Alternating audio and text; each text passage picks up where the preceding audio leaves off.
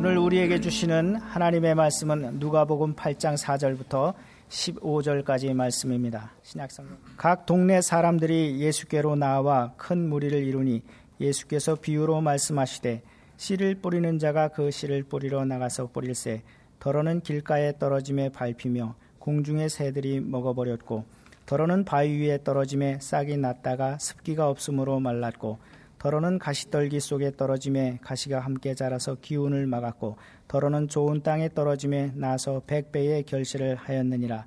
이 말씀을 하시고 외치시되 들을 귀 있는 자들은 들을지어다.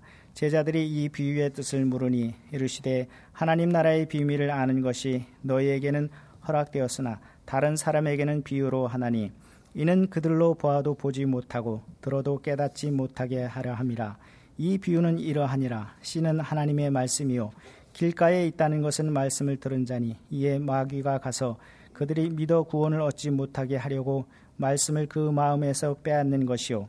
바위 위에 있다는 것은 말씀을 들을 때에 기쁨으로 받으나 뿌리가 없어 잠깐 믿다가 시련을 당할 때에 배반하는 자요. 가시떨기에 떨어졌다는 것은 말씀을 들은 자이나 지내는 중 이생이 염려와 재물과 향락의 기운이 막혀 온전히 결실하지 못하는 자요 좋은 땅에 있다는 것은 착하고 좋은 마음으로 말씀을 듣고 지키어 인내로 결신을 하는 자니라. 아멘. 어, 먼저 한 농부의 일기를 읽어 드리겠습니다. 오늘도 밭에 나가 씨를 뿌렸다. 씨를 뿌려 보지만 갈수록 땅은 척팍하고 거칠다. 내 마음도 심란하고 무겁다. 지금까지 싫은 소리 한 번 꺼내 본 적 없었던 아내가 어제는 울분을 토해냈다. 꾹꾹 참고 눌러왔는데 그만 터지고 만 것이다. 오죽했으면 그랬을까. 여보, 해도 해도 이건 너무해. 그 좋은 비옥한 땅은 자기들이 다 차지하고 죽을 고생을 해서 개간해 놓은 밭도 하나둘 빼앗기고 이제 우리는 여기 척박한 산지까지 밀려왔어요. 도대체 이게 밭이냐고요? 여기 좀 봐요. 완전 돌밭이에요. 잡초로 무성한 가시 떨기밭이라고요. 그렇게 아내는 한참을 쓰린 마음을 뱉어내며 꺽꺽 통곡했다. 나 역시도 속으름을 울면서도 아내를 다독거렸다. 잘 자라날 거야. 백배로 자라날 거야. 여보, 내일도 씨를 뿌리자. 그렇다. 그 토닥임은 아내를 향한 위로가 아니었다. 그건 나 자신을 향한 격려요, 소망이요, 확신이었다. 그래, 나는 내일도 씨를 뿌리러 나간다. 2000년 전 예수님 시대에 있을 법한 상황을 상정한 가상 일기입니다. 이스라엘에도 비옥한 평야가 있습니다. 하지만 그 비옥한 곳은 로마가 모조리 차지하고 있었습니다. 유대 권력자들 역시도 못된 짓은 매 한 가지였습니다. 어, 이 땅 좋아 보이는데 하는 것은 수단과 방법을 가리지 않고 삼켰습니다. 당시 빽없고 힘없는 평범한 이스라엘 농부들만 등골이 터지는 겁니다. 가혹한 착취와 억압에 밀리고 밀려서 척 박한 산지 땅에까지 내몰린 것입니다. 그것이 당시 대다수의 평범한, 평범한 농부들이 겪어야만 했던 고달픈 현실이었습니다. 본문의 씨를 뿌리는 자의 비유에 등장하는 길가, 바위, 가시 떨기는 당시 농부들이 매일매일 감내해야 하는 일상이요, 현실이었습니다. 그 척박한 산지 밭은 비옥한 평야와는 차원이 다릅니다. 달라도 한참 다릅니다. 겉은 흙으로 덮여 있지만 눈으로 보기에는 괜찮은 것처럼 보여지지만 흙은 얇게 덮여 있을 뿐 그 흙 아래는 크고 작은 돌들과 바위로 가득합니다. 박토입니다. 일명 돌밭입니다. 그 척박한 산지 땅은 잡초로도 무성합니다. 보통 11월경 비가 내리고 난 후 씨를 뿌립니다. 비가 오기 전까지는 건기입니다. 이때 산지밭은 곳곳이 잡초 덤불, 말 그대로 가시 덤불입니다. 당시 이스라엘 농사는 먼저 씨를 뿌리고 난 후에 다음 밭가리를 했습니다. 그러기에 농부가 뿌린 씨들이 흙으로 살짝 덮인 바위 위에 잡초로 무성한 가시떨기 위에 떨어지는 일은 다반사였습니다. 즉, 당시 산지 밭은 사람들이 그냥 밟고 지나, 지내서 지나가서 딱딱하게 굳어버린 길가, 흙으로 살짝 덮인 돌밭, 잡초로 무성한 가시떨기, 그리고 좋은 땅이 섞여 있었습니다.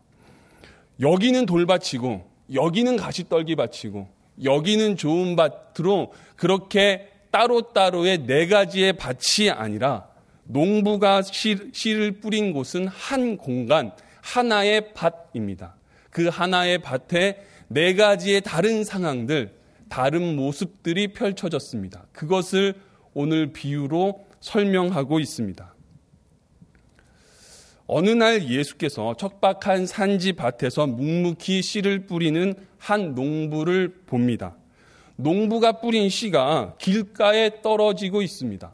바위 위에 떨어지고 있습니다. 가시떨기 속에 떨어지고 있습니다. 실패입니다. 암담한 현실입니다. 어? 이건 아닌데 싶습니다. 그럼에도 농부는 계속해서 씨를 뿌립니다. 비록 척박한 땅과 씨름하느라 무척 고단한 모습이긴 하지만 그럼에도 농부는 계속 씨를 뿌립니다. 소망과 확신에 차서 씨를 뿌리고 있습니다. 그 농부를 예수께서 한참 동안이나 주목하여 보십니다. 그리고 외칩니다. 바로 이것이 하나님 나라다. 농부의 저 손길이, 농부의 저 열심이, 농부의 저 소망찬, 확신에 찬 손길이 바로 하나님 나라를 잘 설명해 주고 있다. 교우님, 오늘 씨를 뿌리는 자의 비유는 본문 10절에 의하면 하나님 나라의 비밀을 알려주는 그렇게 설명해 주는 비유임을 기억하고 본문을 봐야 합니다. 예수께서는 잘 압니다. 너무도 잘 압니다. 예수님께서도 말씀의 씨를 수없이 뿌려보지 않았습니까? 각 성과 마을에 두루 다니며 말씀의 씨를 뿌렸습니다. 모여드는 무리에게 말씀의 씨를 뿌리고 또 뿌렸습니다. 그런데 말씀을 들은 사람들 모두가 좋은 땅에 떨어진 씨처럼 말씀을 듣고 지키며 인내로 결실했습니까? 그렇지 않습니다. 어떤 이는 길가에 떨어진 씨처럼 금세 말씀을 그 마음에서 빼앗기고 말았습니다. 또 어떤 이는 바위 위에 떨어진 씨처럼 말씀을 들을 때는 기쁨으로 받으나 뿌리가 없어 잠깐 믿다가 실현을 당할 때 배반하고 말았습니다. 그리고 어떤 이는 가시 떨기 위에 떨어진 씨처럼 이생의 염려와 재물과 향락에 기운이 막혀 온전히 결실하지 못하고 말았습니다. 마치 농부가 척박한 산지 밭과 씨름하듯이 예수께서도 이 황폐한 이 인생의 밭들과 씨름하고 있었기에 예수님과 농부의 마음은 이심전심입니다. 다시 농부 이야기입니다. 농부는 눈에 보여지는 상황은 비록 무겁지만 암담하지만 그럼에도 계속해서 씨를 뿌립니다. 척박한 산지 밭인지라 길가 같이 딱딱하게 굳어 있는 부분이 많이 있습니다. 바위와 자갈도 여전합니다. 밭 구석구석에는 가시떨기 같이 잡초로도 무성합니다. 그럼에도 농부는 씨 뿌리기를 멈추지 않습니다. 결코 중단할 수 없습니다. 뿌려진 씨앗 중에는 잃어버린 씨앗도 분명 있습니다. 썩어 버려지는 씨앗도 있습니다. 허비되는 씨앗도 있습니다. 그렇지만 좋은 땅에 떨어진 그 씨만큼은 백배로 결실을 맺게 된다는 사실을 농부는 잘 알고 있습니다. 길가에 바위 위에 가시 떨기 위에 떨어진 그 허비되어지는 씨보다 좋은 땅에 떨어진 그 씨의 결실이 상상 못할 만큼 비교가 안 될 만큼 풍성하게 됨을 농부는 잘 알고 있습니다. 비록 못난 산지 땅이지만 그 씨의 생명이 씨의 생명 안에 담긴 그 능력이 얼마나 대단한지를 얼마나 놀라운 신비인지를 농부는 경험하여 잘 알고 있습니다. 그러기에 농부는 계속해서 씨를 뿌립니다. 예수께 모여든 저 무리 안에도 다양한 삶의 모습이 뒤섞여 있었습니다. 길가와 같은 사람, 돌밭과 같은 사람, 가시떨기와 같은 사람, 혹은 좋은 땅과 같은 사람 말입니다. 아니, 오늘 여기 모인 우리 안에도 그렇게 다양한 상태의 모습이 있습니다. 솔직히 내 속사람 안에서도 때로는 길가와 같고, 때로는 돌밭과 같고, 때로는 가시떨기와 같을 때가 있습니다. 어느 날은 좋은 땅처럼 말씀이 내 안에서 살아 움직일 때가 있습니다. 또 어느 날은 길가와 같이 방황하고 돌처럼 딱딱하게 굳어 식어 있을 때가 있습니다. 또 어느 날은 가시떨기 같이 염려와 걱정으로 금방 시들시들하고 시름시름 앓을 때가 있습니다. 내 안에서도 다양한 마음의 상태가 왔다 갔다 합니다. 뒤죽 박죽입니다. 그렇게 척박한 산지 밭의 모습은 바로 우리 마음 밖과 닮았습니다. 그럼에도 불구하고 그런 우리에게 하나님은 씨를 뿌리십니다. 말씀의 씨를 우리에게 뿌리십니다. 오늘 본문 5절에서 눈에 띄는 것이 있습니다. 5절입니다. 뿌리다 헬라어 스페이로가 세 번씩이나 반복되고 있습니다. 씨를 뿌리는 자가 그 씨를 뿌리러 나가서 뿌릴세 이 의도적인 단어 반복은 강조 용법입니다. 그렇게 씨를 뿌리는 자이신 하나님으로 말미암아 하나님의 나라가 시작되었음을 강조하고 있는 것입니다. 하나님의 나라는 우리 스스로 좋은 마음의 상태를 유지하고 보강하여 또 노력하여 얻어낸 그 결실, 그 결실로 이루어진 나라가 아닙니다. 길가와 돌밭과 가시떨기 상태인 가끔씩은 좋은 땅의 모습을 보이기도 하지만 대부분은 그런 연약한 상태인 우리에게 그럼에도 하나님께서 씨를 뿌리시면서 시작된 하나님 나라입니다.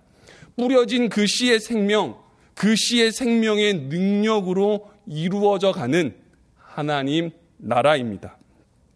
그 하나님 나라는 오늘도 계속 지어져 가고 있습니다. 왜냐하면 오늘도 씨를 뿌리는 자이신 하나님께서 쉬지 않고 우리에게 씨를 뿌려주시기 때문입니다.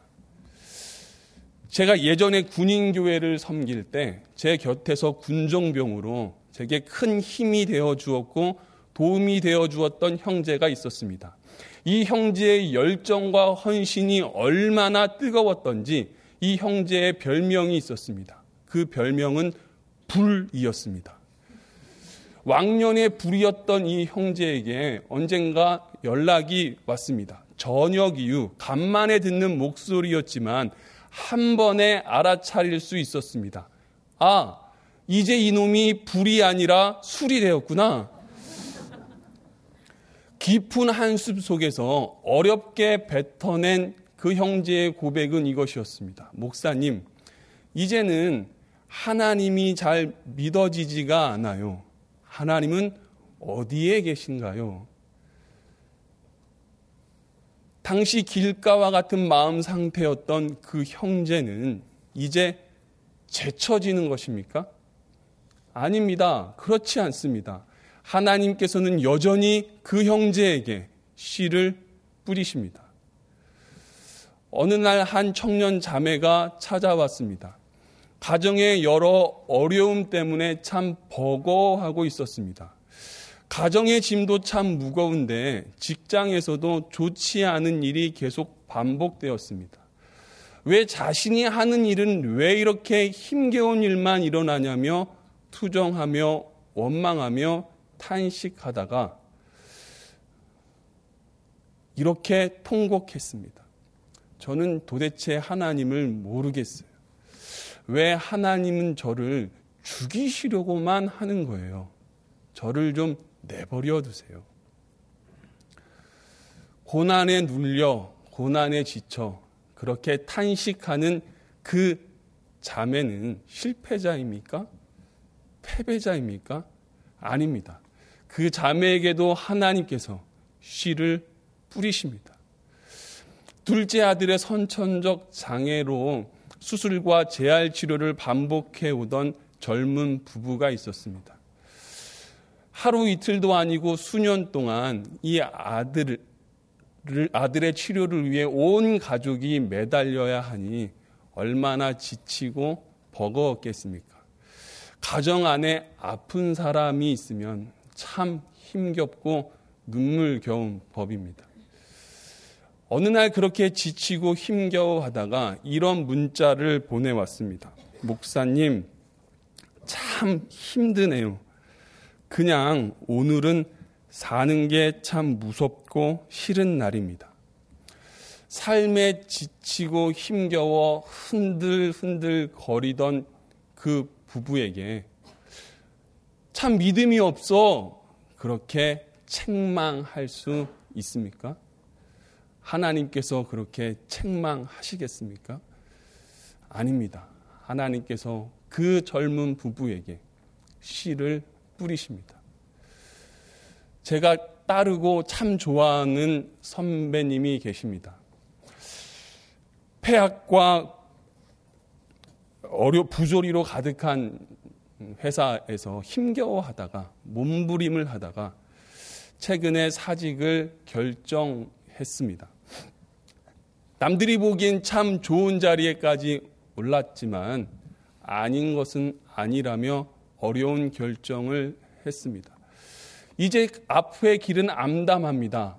보장된 길이 없습니다.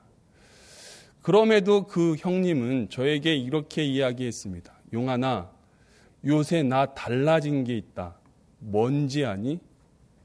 요새 나 웃는다. 이제 나 웃는다. 오늘날 직장인들의 애환이 담겨 있는 그 고백이 서글프기도 하면서도 이런 마음이 생겼습니다. 하나님은 그 형님에게도 여전히 씨를 뿌리십니다. 교우님, 이 아픔과 신음, 이 탄식이 어디 이들 뿐이겠습니까? 우리의 속사정은 크게 다릅니까?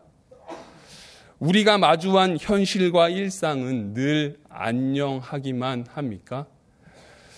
오늘 당하는 이 고통과 아픔, 이 슬픔이 단지 내가 게을렀고 무심한 이유 때문만입니까?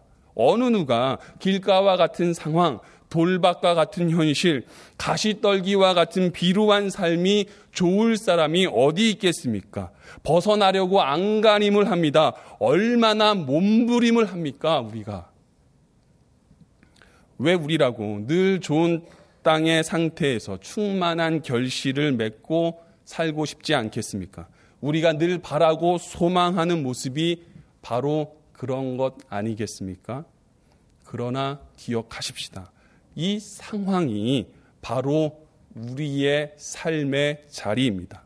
그저 길가와 돌밭과 가시떨기와 같은 현실이 우리 인생입니다.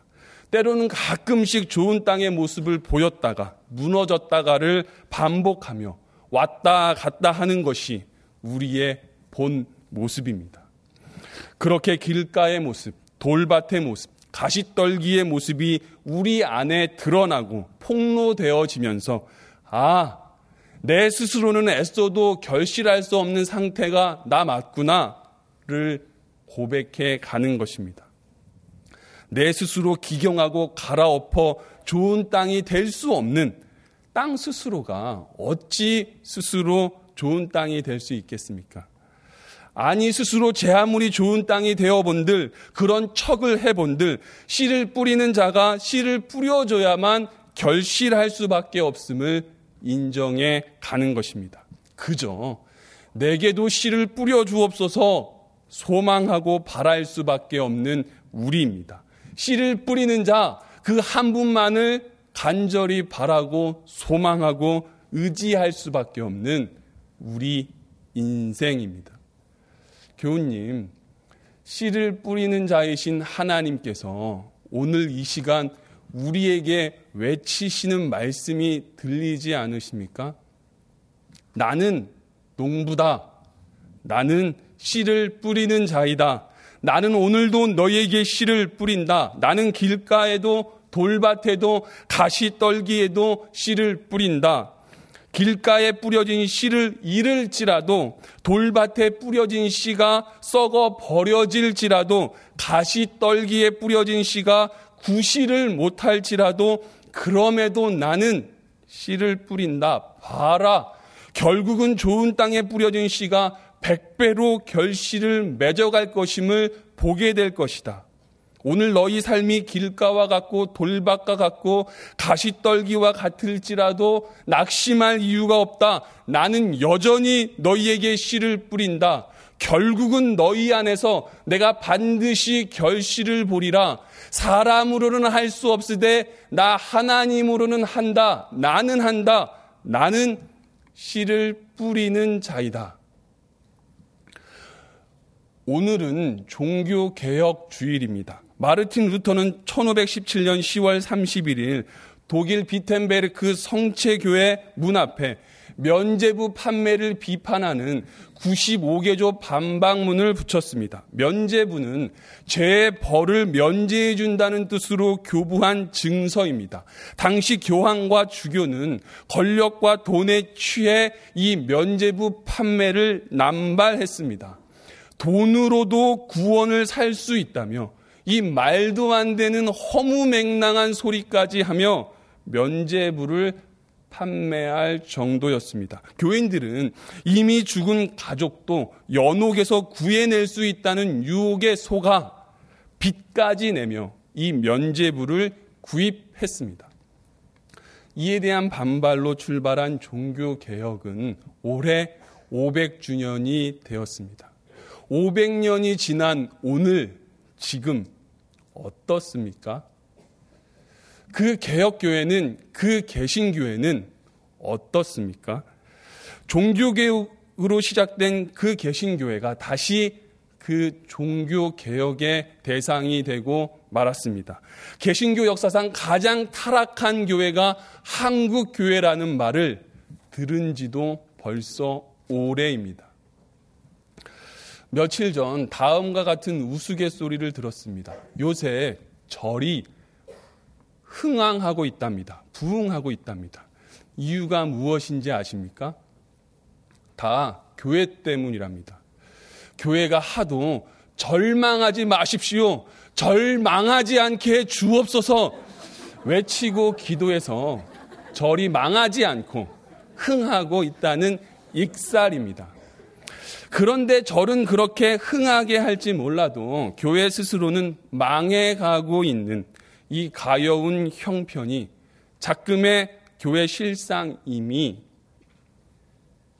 어찌하면 좋겠습니까? 다닐 만한 교회가 없어서 이리저리 방황하는 소위 가난한 성도가 점점 늘어나고 있다는 오늘날 교회 현실을 우리는 어찌하면 좋겠습니까? 몇 개월 전 자신은 더 이상은 목회할 자신이 없노라고 목회를 졸업한 후배가 찾아왔습니다. 그 후배가 아린 마음을 쓰라리게 고백하며 이런 이야기를 했습니다. 형, 교회가 썩어도 너무 썩었어. 역겨워. 왜 그러는지, 무엇이 썩었는지, 무엇이 역겨운지를 묻지 않았습니다. 이유는 뻔하기 때문입니다. 저나 교우님이나 모를 일이 아니기 때문입니다. 마르틴 루터는 95개조 반박문 제1조항에 그리스도인의 삶 전체는 참회적이어야 한다고 역설했습니다. 신자의 삶은 평생에 걸쳐 끊임없이 회개하는 삶이며 회개하는 공동체야말로 참 교회라는 것이었습니다. 그런데 오늘날 교회는 참회적이기는 커녕 참 회의적이 되고 말았습니다.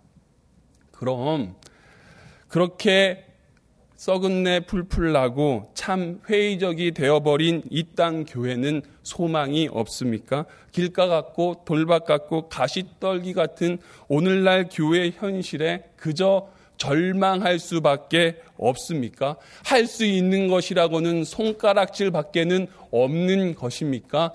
네, 맞습니다. 적합한 현실입니다. 소망이 없습니다. 절망할 수밖에 없습니다. 우리로서는 손쓸 가망이 없는 항무지 같은 상막한 버려진 산집 땅과 같은 것이 오늘날 교회의 현실입니다. 그러나 포기하기에는 아직 이릅니다.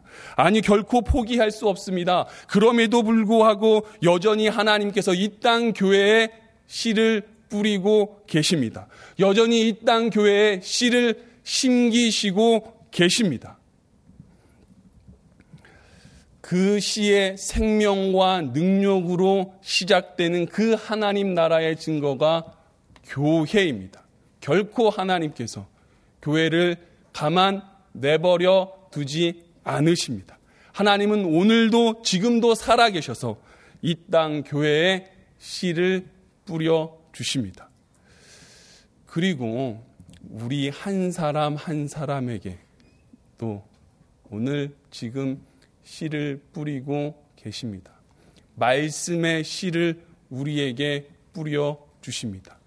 말씀이 육신이 되어 오신 그 아들 예수, 그 거룩한 씨를 우리에게 뿌려 주십니다. 3일 만에 살아나신 그 어린 양, 그 씨의 생명이 이미 우리 안에 시작되었습니다.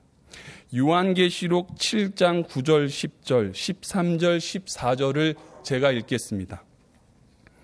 이 일 후에 내가 보니 각 나라와 족속과 백성과 방언에서 아무도 능히 셀 수 없는 큰 무리가 나와 흰 옷을 입고 손에 종료 가지를 들고 보좌 앞과 어린 양 앞에 서서 큰 소리로 외쳐 이르되 구원하심이 보좌에 앉으신 우리 하나님과 어린 양에게 있도다 하니 장로 중 하나가 응답하여 나에게 이르되 이 흰 옷 입은 자들이 누구며 또 어디서 왔느냐 내가 말하기를 내 주여 당신이 아시나이다 하니 그가 나에게 이르되 이는 큰 한란에서 나오는 자들인데 어린 양의 피에 그 옷을 씻어 희게 하였느니라.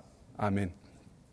사도 요한은 천상의 큰 무리 환상을 봅니다. 각 나라와 족속과 백성 방언에서 능히 아무도 셀 수 없는 큰 무리가 나와 흰 옷을 입고 손에 종료 가지를 들고 보좌 앞과 어린 양 앞에 서서 경배하는 모습이었습니다. 구원하심이 하나님과 어린 양께 있도다. 그들의 경배와 찬양은 정말 감동적인 모습이었습니다. 이루 말할 수 없는 놀라운 광경이었습니다.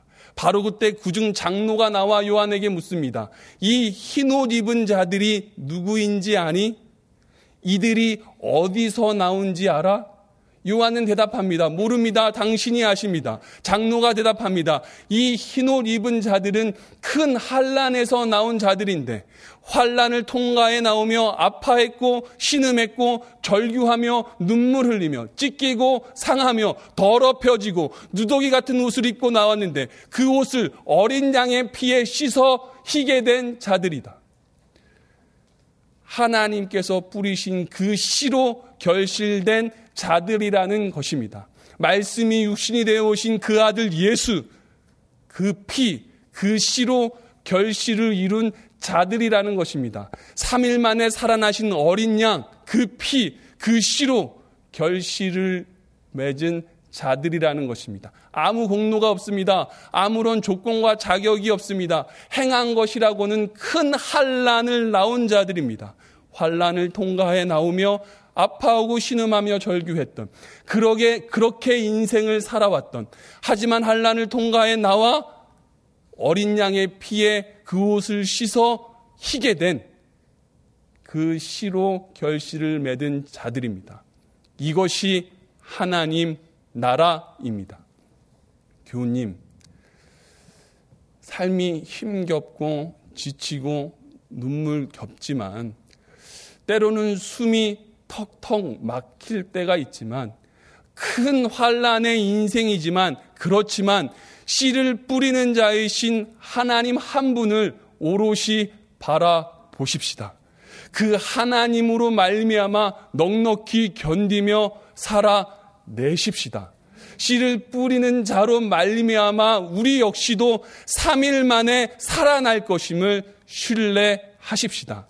하나님께서 오늘도 지금도 저와 여러분에게 못났지만 연약한 우리이지만 그럼에도 씨를 뿌리고 계십니다. 기도하겠습니다. 하나님, 하나님의 말씀이 꿀송이처럼 달고 행복해서 가슴이 터질 것 같았습니다. 그런데 어느새 그 말씀을 빼앗기고 말았습니다. 시험이 오면 영락 없이 실패하고 좌절하고 무너지고 왔다 갔다 합니다. 염려와 일락 앞에서 이길 힘이 우리에게 없습니다. 그렇습니다. 길가 같고 돌밭 같고 가시 떨기 같은 우리입니다. 아무리 봐도 좋은 땅에 구석이 없는 그런 우리에게 하나님 오늘도 씨를 뿌리고 계신다는 게 사실입니까? 하나님, 사실 우리는 적게 심고 많이 거두는 그런 기적적인 결실을 염원합니다. 백배의 결실에 혹해서 좋은 땅 되려고 안달했고 좋은 땅인 척했고 백배의 결실을 위해서라면 남의 땅도 슬쩍 하는데 주저함이 없었습니다. 어제 심었으면서도 왜 오늘 결실이 없냐고 푸념했고 그렇게 심었는데 왜 수확은 이것뿐이냐고 원통해 했던 적도 있었습니다. 우리는 결실에 다급했고 초조했습니다. 그러고 보니 하나님은 서두르는 법이 없었습니다. 흐트러지지 않는 보폭으로 우리에게 씨를 뿌리시며 못난 우리를 인내하고 인내하며 기다려 주셨습니다. 하나님의 눈은 결실에 있지 않고 그 밭, 못난 그 밭에 눈을 떼지 않으셨습니다. 결실이 더딜지라도, 결실이 좀 부족해도 그 밭인 우리에게 아낌없이 씨를 뿌려 주셨습니다. 하나님, 하나님은 씨를 뿌리는 자이십니다. 오늘의 이 눈물과 한숨, 절망과 아픔의 인생 속에서도 그럼에도 우리가 인내하며 살아갈 수 있는 이유는 씨를 뿌리는 자가 오늘도 내게 씨를 뿌리고 있다는 그 은혜 때문입니다. 내 하나님, 오늘도 내게 씨를 뿌려 주옵소서. 씨를 뿌리는 자이신 하나님의 그 손길이 이전보다 더욱 간절하고 갈급합니다. 예수님의 이름으로 기도드립니다. 아멘.